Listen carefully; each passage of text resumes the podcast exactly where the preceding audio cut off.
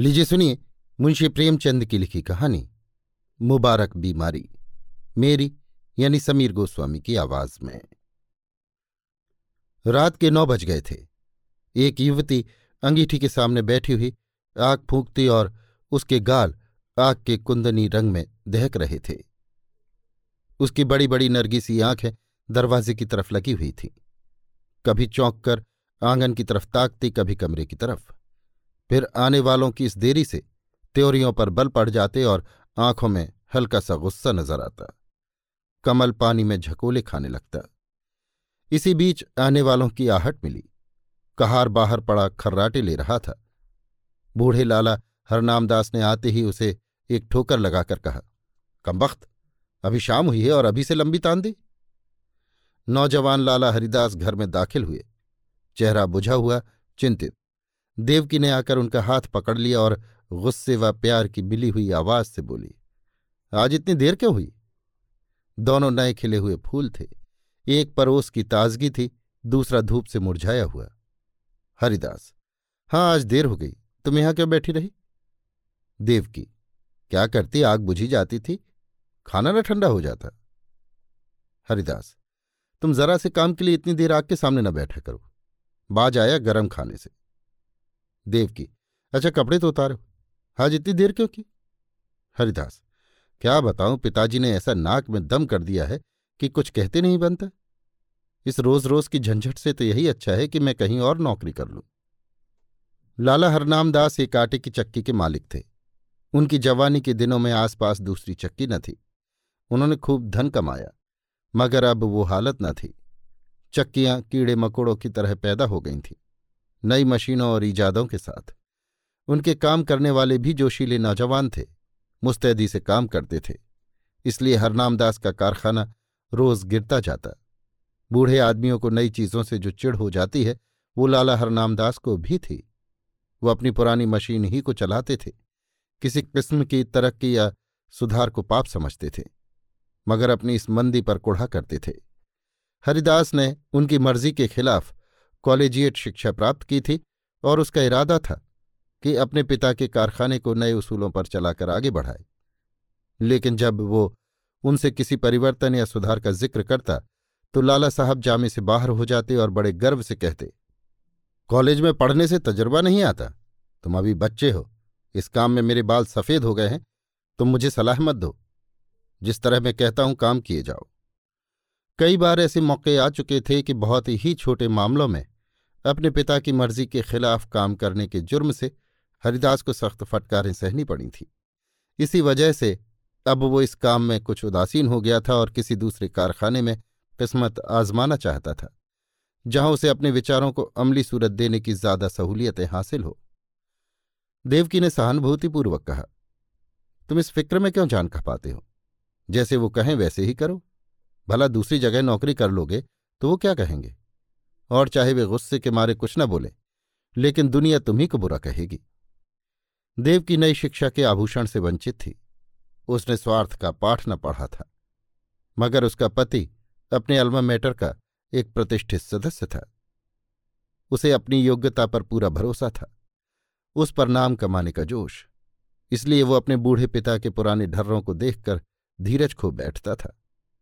अगर अपनी योग्यताओं के लाभप्रद उपयोग की कोशिश के लिए दुनिया उसे बुरा कहे तो उसको परवाह न थी।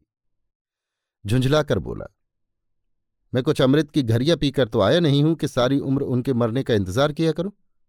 मूर्खों की अनुचित टीका टिप्पणियों के डर से क्या अपनी उम्र बर्बाद कर दूँ? मैं अपने कुछ हम उम्रों को जानता हूँ जो हरगिज मेरी सी योग्यता नहीं रखते, लेकिन वो मोटर पर हवा खाने निकलते हैं, बंगले में रहते हैं और शान से ज़िंदगी बसर करते हैं। तो मैं क्यों हाथ पर हाथ रखे ज़िंदगी को अमर समझे बैठा रहूँ? संतोष और निष्प्रहता का युग बीत गया, ये संघर्ष का युग है। ये मैं जानता हूँ कि पिता का आदर करना मेरा धर्म है, मगर सिद्धांतों के मामले में मैं उनसे क्या? किसी से भी नहीं दब सकता? इसी बीच कहार ने आकर कहा, लालाजी थाली मांगते हैं। लाला हरनामदास हिंदू रस्म रिवाज के बड़े पाबंद थे, मगर बुढ़ापे के कारण चौके के चक्कर से मुक्ति पा चुके थे। पहले कुछ दिनों तक जाड़ों में रात को पूरियाँ खाते रहे।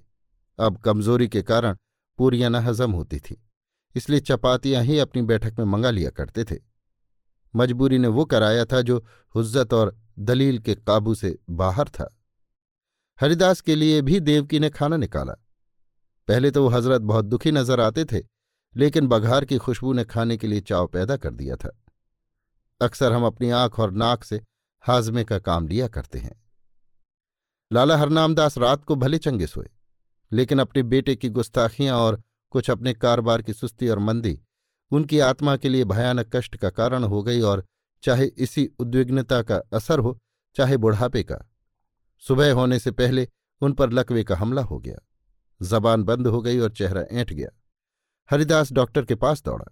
डॉक्टर आए, मरीज़ को देखा और बोले, डरने की कोई बात नहीं, सेहत होगी मगर तीन महीने से कम न लगेंगे।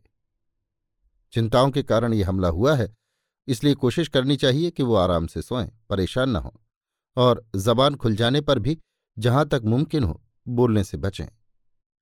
बेचारी देव की बैठी रो रही थी। हरिदास ने आकर उसको सांत्वना दी और फिर डॉक्टर के यहाँ से दवा लाकर दी। थोड़ी देर में मरीज़ को होश आया।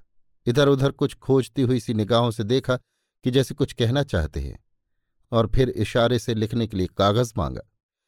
हरिदास ने कागज़ और पेंसिल रख दी तो बूढ़े लाला साहब ने हाथों को खूब संभाल कर लिखा। इंतज़ाम दीनानाथ के हाथ में रहे। ये शब्द हरिदास के हृदय में तीर की तरह लगे।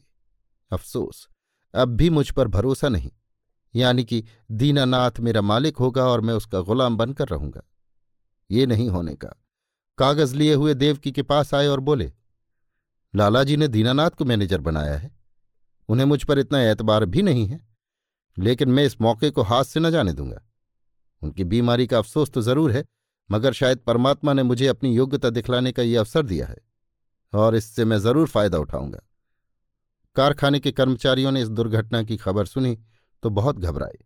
उनमें कई निकम्मे, बेमसरफ आदमी भरे हुए थे, जो सिर्फ़ खुशामद और चिकनी चुपड़ी बातों की रोटी खाते थे। मिस्त्री ने कई दूसरे कारखानों में मरम्मत का काम उठा लिया और रोज किसी न किसी बहाने से खिसक जाता था। फायरमैन और मशीनमैन दिन को तो झूठ मूठ चक्की की सफ़ाई में काटते थे और रात को काम करके ओवरटाइम की मजदूरी ले लिया करते थे। दीनानाथ ज़रूर होशियार और तजर्बेकार आदमी था, मगर उसे भी काम करने के मुकाबले में जी हाँ रटते रहने में ज़्यादा मज़ा आता था।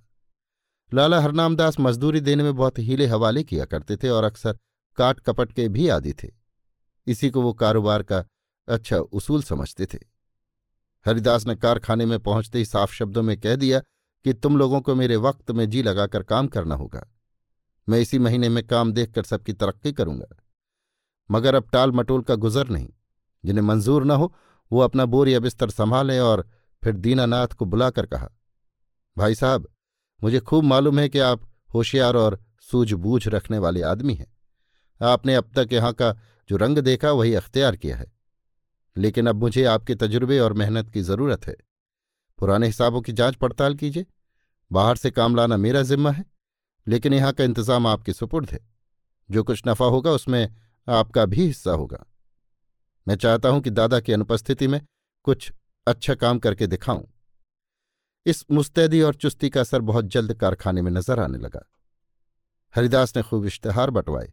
उसका असर यह हुआ कि काम आने लगा। दीनानाथ की मुस्तैदी की बदौलत ग्राहकों को नियत समय पर और किफ़ायत से आटा मिलने लगा। पहला महीना भी खत्म न हुआ कि हरिदास ने नई मशीन मंगवाई। थोड़े अनुभवी आदमी रख लिए। फिर क्या था? सारे शहर में इस कारखाने की धूम मच गई। हरिदास ग्राहकों से इतनी अच्छी तरह पेश आता कि जो एक बार उससे मामला करता, वो हमेशा के लिए उसका खरीदार बन जाता। कर्मचारियों के साथ उसका सिद्धांत था। काम सख्त और मजदूरी ठीक। उसके ऊँचे व्यक्तित्व का भी स्पष्ट प्रभाव दिखाई पड़ा। करीब करीब सभी कारखानों का रंग फीका पड़ गया। उसने बहुत ही कम नफे पर कई ठेके ले लिए। मशीन को दम मारने की मोहलत न थी। रात और दिन काम होता था। तीसरा महीना खत्म होते होते उस कारखाने की शक्ल ही बदल गई। हाथे में घुसते ही ठेले और गाड़ियों की भीड़ नज़र आती थी। कारखाने में बड़ी चहल पहल थी। हर आदमी अपने अपने काम में लगा हुआ। इसके साथ ही प्रबंध कौशल का ये वरदान था कि भद्दी, हड़बड़ी और जल्दबाजी का कहीं निशान न था। लाला हरनामदास धीरे धीरे ठीक होने लगे। एक महीने के बाद वो रुक रुक कर कुछ बोलने लगे। डॉक्टर की सख्त ताकीद थी कि उन्हें पूरी शांति की स्थिति में रखा जाए। मगर जब से उनकी जबान खुली, उन्हें एकदम को भी चैन न था। देवकी से कहा करते, सारा कारोबार मिट्टी में मिला जाता है। ये लड़का नहीं मालूम क्या कर रहा है। सारा काम अपने हाथ में ले रखा है। मैंने ताकीद कर दी थी कि दीनानाथ को मैनेजर बनाना। लेकिन उसने जरा भी परवाह न की। मेरी सारी उम्र की कमाई बर्बाद हुई जाती है। देवकी उनको सांत्वना देती कि आप इन बातों की आशंका न करें। कारोबार बहुत खूबी से चल रहा है और खूब नफा हो रहा है। पर वो भी इस मामले को तूल देते हुए डरती थी कि कहीं लकवे का फिर हमला न हो जाए। हूँ हाँ कहकर टालना चाहती थी। हरिदास जो ही घर में आता लाला जी उस पर सवालों की बौछार कर देते और जब वो टालकर कोई दूसरा ज़िक्र छेड़ देता तो बिगड़ जाते और कहते, जालिम, तू जीते जी मेरे गले पर छुरी फेर रहा है, मेरी पूंजी उड़ा रहा है। तुझे क्या मालूम कि मैंने एक एक कौड़ी किस मशक्कत से जमा की है? तूने दिल में ठान ली है कि इस बुढ़ापे में मुझे गली गली ठोकर खिलाए? मुझे कौड़ी कौड़ी का मोहताज बनाए? हरिदास फटकार का कोई जवाब न देता, क्योंकि बात से बात बढ़ती है। उसकी चुप्पी से लाला साहब को यकीन हो जाता है कि ज़रूर कारखाना तबाह हो गया। एक रोज देवकी ने हरिदास से कहा, अभी कितने दिन और इन बातों को लाला जी से छिपाओगे? हरिदास ने जवाब दिया, मैं चाहता हूँ कि नई मशीन का रुपया आधा हो जाए तो उन्हें ले जाकर सब कुछ दिखा दूँ। तब तक डॉक्टर की हिदायत के अनुसार तीन महीने भी पूरे हो जाएँगे। देवकी, लेकिन इस छिपाने से क्या फ़ायदा, जब वे आठों पहर इसी की रट लगाए रहते हैं? इससे तो चिंता और बढ़ती ही है, कम नहीं होती। इससे तो यही अच्छा है कि उनसे सब कुछ कह दिया जाए। हरिदास, मेरे कहने का तो उन्हें यकीन आ चुका। हाँ दीनानाथ कहें तो शायद यकीन हो। देव की अच्छा तो कल दीनानाथ को यहाँ भेज दो। लाला जी उसे देखते ही खुद बुला लेंगे। तुम्हें इस रोज रोज की डांट फटकार से तो छुट्टी मिल जाएगी। हरिदास, अब मुझे इन फटकारों का जरा भी दुख नहीं होता। मेरी मेहनत और योग्यता का नतीजा आँखों के सामने मौजूद है। जब मैंने कारखाना अपने हाथ में लिया था, आमदनी और खर्च का मीजान मुश्किल से बैठता था। आज पाँच सौ का नफा है। तीसरा महीना खत्म होने वाला है और मैं मशीन की आधी कीमत अदा कर चुका। शायद अगले दो महीनों में पूरी कीमत अदा हो जाएगी। उस वक्त से कारखाने का खर्च तिगुने से ज़्यादा है, लेकिन आमदनी पाँच गुनी हो गई है। हज़रत देखेंगे तो आँखें खुल जाएँगी। कहाँ हाथे में उल्लू बोलते थे? एक मेज पर बैठे आप ऊंघा करते थे, एक पर दीनानाथ कान कुरेदा करता था। मिस्त्री और फायरमैन ताश खेलते थे। बस दिन में दो चार घंटे चक्की चल जाती थी। अब दम मारने की फुर्सत नहीं है। सारी ज़िंदगी में जो कुछ न कर सके, वो मैंने तीन महीने में करके दिखा दिया। इसी तजुर्बे और कार्रवाई पर आपको इतना घमंड था? जितना काम वो एक महीने में करते थे, उतना मैं रोज कर डालता हूँ। देवकी ने भर्त्सनापूर्ण नेत्रों से देखकर कहा अपने मुँह मियाँ मिट्ठू बनना कोई तुमसे सीख ले। जिस तरह माँ अपने बेटे को हमेशा दुबला ही समझती है, उसी तरह बाप भी बेटे को हमेशा नादान समझा करता है। ये उनकी ममता है, बुरा मानने की बात नहीं। हरिदास ने लज्जित होकर सर झुका लिया। दूसरे रोज दीनानाथ उनको देखने के बहाने से लाला हरनामदास की सेवा में उपस्थित हुआ। लालाजी उसे देखते ही तकी के सहारे उठ बैठे और पागलों की तरह बेचैन होकर पूछा, क्यों, कारोबार सब तबाह हो गया कि अभी कुछ कसर बाकी है? तुम लोगों ने तो मुझे मुर्दा समझ लिया है। कभी बात तक न पूछी। कम से कम तुमसे मुझे ऐसी उम्मीद न थी। बहू ने मेरी तीमारदारी न की होती तो मर ही गया होता। दीनानाथ, आपका कुशल मंगल रोज बाबू साहब से पूछ लिया करता था। आपने मेरे साथ जो नेकियाँ की हैं, उन्हें मैं भूल नहीं सकता। मेरा एक एक रोआ आपका एहसानमंद है। मगर इस बीच काम ही कुछ ऐसा था कि हाजिर होने की मोहलत न मिली। हरनामदास खैर, कारखाने का क्या हाल है? दीवाला होने में क्या कसर बाकी है? दीनानाथ ने ताज्जुब के साथ कहा यह आपसे किसने कह दिया कि दीवाला होने वाला है? इस अरसे में कारोबार में जो तरक्की हुई है, वो आप खुद अपनी आँखों से देख लेंगे। हरनामदास व्यंगपूर्वक बोले, शायद तुम्हारे बाबू साहब ने तुम्हारी मनचाही तरक्की कर दी। अच्छा अब स्वामी भक्ति छोड़ो और साफ़ बतलाओ। मैंने ताकीद कर दी थी कि कारखाने का इंतज़ाम तुम्हारे हाथ में रहेगा, मगर शायद हरिदास ने सब कुछ अपने ही हाथ में रखा। दीनानाथ जी हाँ मगर मुझे इसका जरा भी दुख नहीं। वही इस काम के लिए ठीक भी थे। जो कुछ उन्होंने कर दिखाया, वो मुझसे हरगिज न हो सकता। हरनामदास मुझे ये सुन सुनकर हैरत होती है। बतलाओ, क्या तरक्की हुई? दीनानाथ तफसील तो बहुत ज़्यादा होगी, मगर थोड़े में ये समझ लीजिए कि पहले हम लोग जितना काम एक महीने में करते थे, उतना अब रोज होता है। नई मशीन आई थी, उसकी आधी कीमत अदा हो चुकी है। वो अक्सर रात को भी चलती है। ठाकुर कंपनी का पाँच हज़ार मन आटे का ठेका लिया था, वो पूरा होने वाला है। जगतराम बनवारी लाल से कमसरियत का ठेका लिया है। उन्होंने हमको पाँच सौ बोरे माहवार का बयाना दिया है। इसी तरह और फुटकर काम कई गुना बढ़ गया है। आमदनी के साथ खर्च भी बढ़े हैं। कई आदमी नए रखे गए हैं। मुलाजिमों को मजदूरी के साथ कमीशन भी मिलता है, मगर खालिस नफा पहले के मुकाबले में चौगुने के करीब है। हरनामदास ने बड़े ध्यान से ये बातें सुनी। वो गौर से दीनानाथ के चेहरे की तरफ़ देख रहे थे। शायद उसके दिल में बैठकर सच्चाई की तह तक पहुँचना चाहते थे। संदेहपूर्ण स्वर में बोले, दीनानाथ, तुम कभी मुझसे झूठ नहीं बोलते थे। लेकिन तो भी मुझे इन बातों पर यकीन नहीं आता, और जब तक अपनी आँखों से देख न लूँगा, यकीन न आएगा। दीनानाथ कुछ निराश होकर विदा हुआ। उसे आशा थी कि लाला साहब तरक्की और कारगुजारी की बात सुनते ही फूले न समाएँगे और मेरी मेहनत की दाद देंगे। उस बेचारे को मालूम न था कि कुछ दिलों में संदेह की जड़ इतनी मज़बूत होती है कि सबूत और दलील के हमले उस पर कुछ असर नहीं कर सकते। यहाँ तक कि वो अपनी आँख से देखने को भी धोखा या तिलिस्म समझता है। दीनानाथ के चले जाने के बाद हरनामदास कुछ देर तक गहरे विचार में डूबे रहे और फिर यकायक कहार से बग्घी मंगवाई। लाठी के सहारे बग्घी में आ बैठे और उसे अपने चक्की घर चलने का हुक्म दिया। दोपहर का वक्त था। कारखानों के मजदूर खाना खाने के लिए गोल के गोल भागे चले आते थे। मगर हरिदास के कारखाने में काम जारी था। बग्घी अहाते में दाखिल हुई। दोनों तरफ़ फूलों की कतारें नज़र आईं। माली क्यारियों में पानी दे रहा था। ठेले और गाड़ियों के मारे बग्घी को निकलने की जगह न मिलती थी। जिधर निगाह जाती थी, सफ़ाई और हरियाली नज़र आती थी। हरिदास अपने मुहर्रिर को कुछ खतों का मसौदा लिखा रहा था कि बूढ़े लालाजी लाठी टेकते हुए कारखाने में दाखिल हुए। हरिदास फ़ौरन उठ खड़ा हुआ और उन्हें हाथों का सहारा देते हुए बोला, आपने कहला क्यों न भेजा कि मैं आना चाहता हूँ? पालकी मंगवा देता। आपको बहुत तकलीफ़ हुई।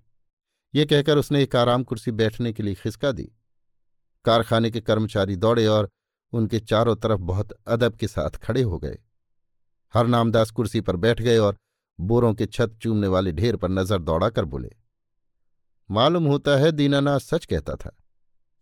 मुझे यहाँ कई नई सूरतें नज़र आती हैं। भला कितना काम रोज होता है? हरिदास, आजकल काम ज़्यादा आ गया था, इसलिए कोई पाँच सौ मन रोज़ाना तैयार हो जाता था, लेकिन औसत ढाई सौ मन का रहेगा। मुझे नई मशीन की कीमत अदा करनी थी, इसलिए अक्सर रात को भी काम होता है। हरनाम सिंह कुछ कर्ज लेना पड़ा? हरिदास, एक कौड़ी नहीं, सिर्फ़ मशीन की आधी कीमत बाकी है। हरनामदास के चेहरे पर इत्मीनान का रंग नज़र आया। संदेह ने विश्वास को जगह दी। प्यार भरी आँखों से लड़के की तरफ़ देखा और करुण स्वर में बोले, बेटा, मैंने तुम्हारे ऊपर बड़ा जुल्म किया, मुझे माफ़ करो। मुझे आदमियों की पहचान का बड़ा घमंड था, लेकिन मुझे धोखा हुआ। मुझे अब से बहुत पहले इस काम से हाथ खींच लेना चाहिए था। मैंने तुम्हें बहुत नुकसान पहुँचाया। ये बीमारी बड़ी मुबारक है, जिसने मुझे तुम्हारी परख का मौका दिया और तुम्हें अपनी लियाकत दिखाने का। काश ये हमला पाँच साल पहले ही हुआ होता। ईश्वर तुम्हें खुश रखे और हमेशा उन्नति दे। यही तुम्हारे बूढ़े बाप का आशीर्वाद है। अभी आप सुन रहे थे मुंशी प्रेमचंद की लिखी कहानी मुबारक बीमारी मेरी यानी समीर गोस्वामी की आवाज़ में।